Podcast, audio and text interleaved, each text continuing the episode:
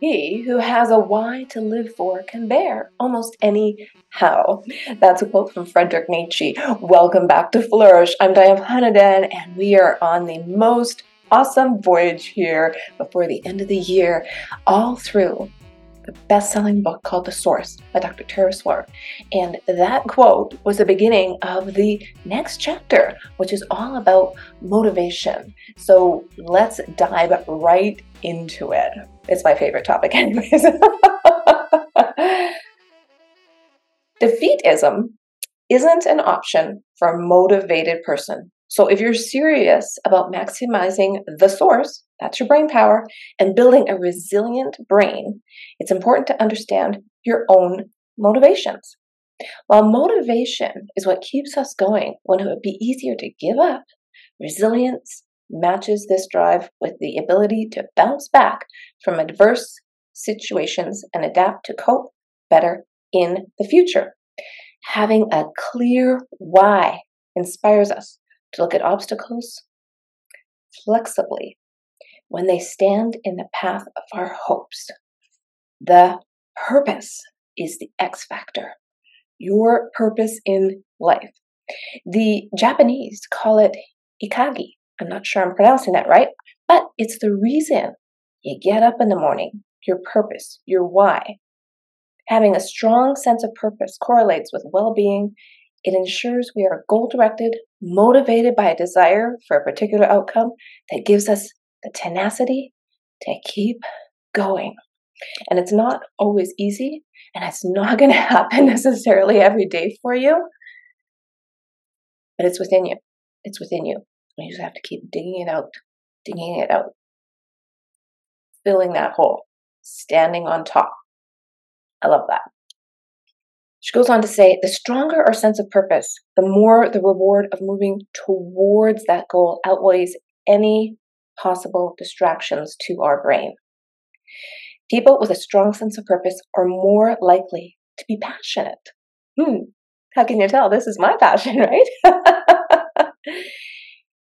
when aspiring young people ask Dr. Swart what they should be studying in college or which career they should choose, the best piece of advice she gives is because when things get tough, it's our passion that keeps us motivated. Following our passion is the expression of a strong inner purpose. And she actually quotes Steve Jobs talking about this exact subject matter. You don't have to have a schwackadoodle of money to be able to get out of bed every morning and lift your head up high and be proud of who you are, of what your accomplishments are, we all have something we're passionate about. That's where you dig in and start looking. It's a huge mistake to pursue a certain amount of money or the material aspects of a lifestyle as our goal if this does not correlate with an underlying passion. And she sees this time and time again. If people aren't doing what they love, just sucks the life out of them, doesn't it? This approach is not sustainable as the lack of meaning and purpose eventually surfaces as an issue, physically, mentally, or emotionally, and can lead to burnout.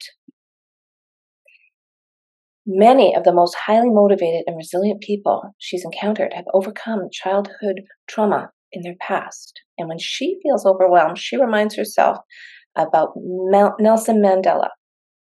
She always feels better after she reads Mandela's writing or speeches. And this is one of her favorite quotes about releasing negative emotions in order to let the good ones flourish. As I walk out the door toward the gate that would lead to my freedom, I knew if I didn't leave my bitterness and hatred behind, I'd still be in prison.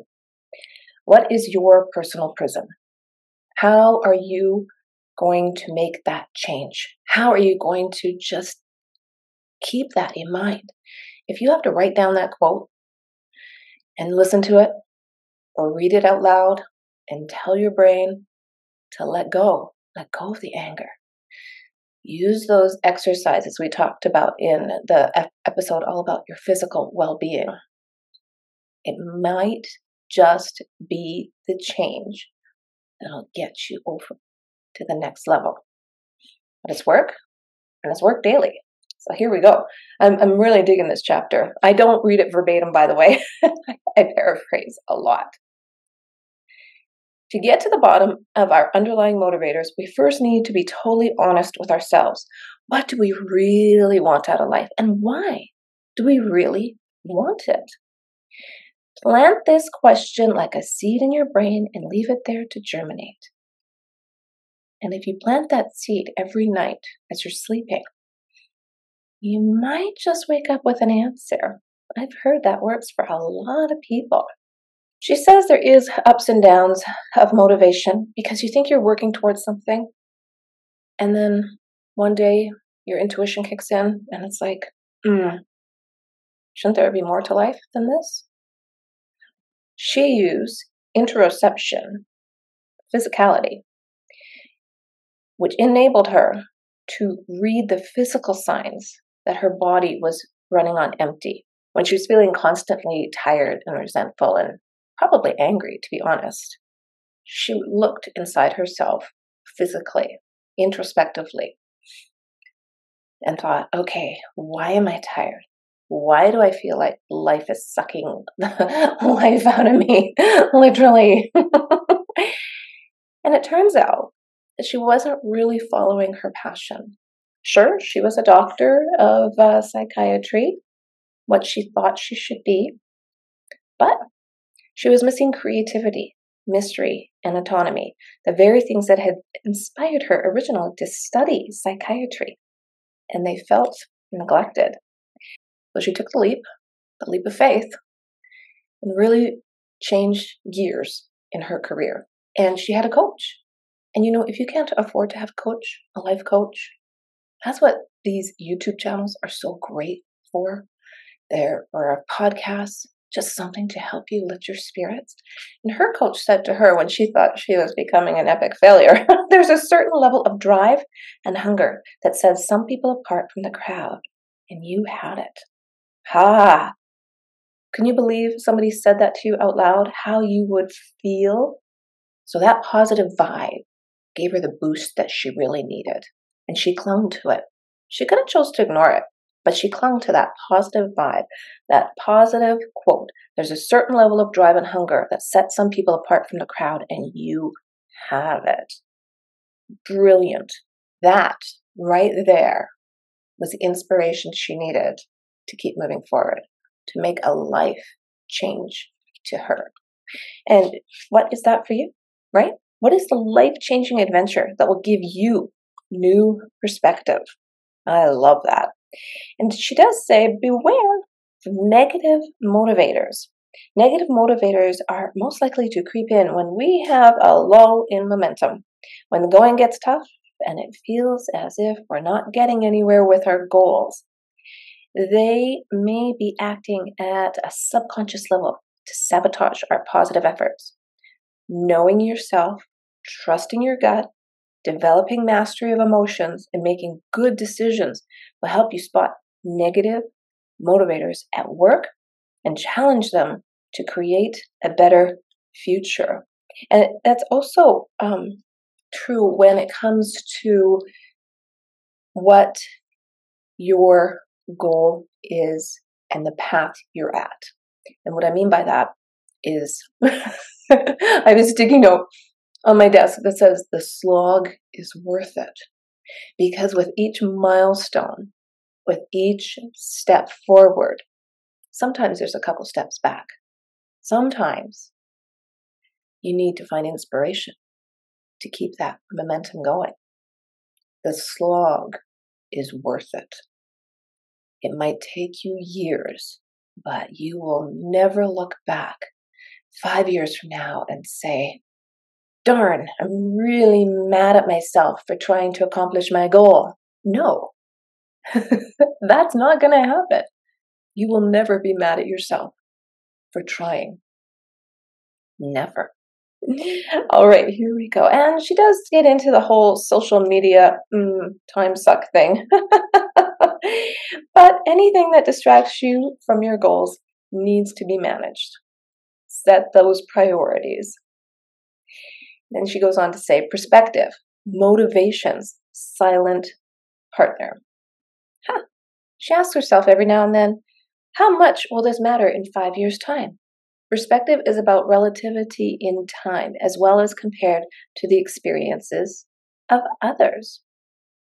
Another way to get a sense of perspective is to ask yourself what advice would you give your sibling or your younger self if they were in your situation? And she says the reason for doing this is the act of making the issue less personal yet related to someone you care for changes our perspective in a way that makes the issue more manageable for the brain to process. This means that it is more likely to lead to better decision making because depersonalization, depersonalizing a problem makes it less threatening for our brains. Ha! She reassures her clients just as her brain doesn't differentiate in its emotional response to an imagined scenario or a real one, all our problems are real and challenging to us, just as our brain doesn't differentiate. And if you are really wondering what that means, is that your brain doesn't know the difference between what's really happening and what you're imagining is happening. Maybe your wife's late from coming home from work are you imagining that she's stopping to get groceries to make a special dinner? Are you imagining that uh, she's in a car accident? Your brain doesn't know the difference, even while you're sleeping. So use that perspective to as your silent motivational partner she says perspective allows us to be a little kinder to ourselves, especially when equipped with a sort of well developed coping strategies and the proactive approaches that we've talked about thus far. Having a sense of perspective helps us to grasp the fact that a mistake is only a mistake if we don't learn from it, and therefore train our, train our brain not to repeat that pattern. When we feel like life keeps knocking us around like a little whack a mole, right? it helps to visualize ourselves as a snake. I like this, repeatedly shedding its skin. We may have to go through this process over and over again, but we come out shinier and renewed each time we recover and learn from a difficult period. Shake it off. Shake it off. Let go of the anger. Let go of the resentful. Bring in those positive vibes. Shake off that previous perception of yourself and move forward. The snake skin is actually a really good analogy. I like that. But now she says it's time for action. It doesn't matter what your goal or intention is. It could be to live a balanced life or have better health or change your career. But strengthening your motivation will help you switch from imagination to action. Action wins the race, right? If you want your dreams to become reality. You need to start doing something about it, and you need the resilience to keep on going with patience and the ability to move beyond distraction until you're there. How aware are you of what your goals actually are? What you need to do to progress towards achieving them, and what your possible barriers might be? Do you know what your goals actually are? Have you taken a moment to write them down. Your life goals, your habit goals, your physical goals, your mental goals, your career goals, your family goals, your spirituality goals. What is most important to you? What will move you forward?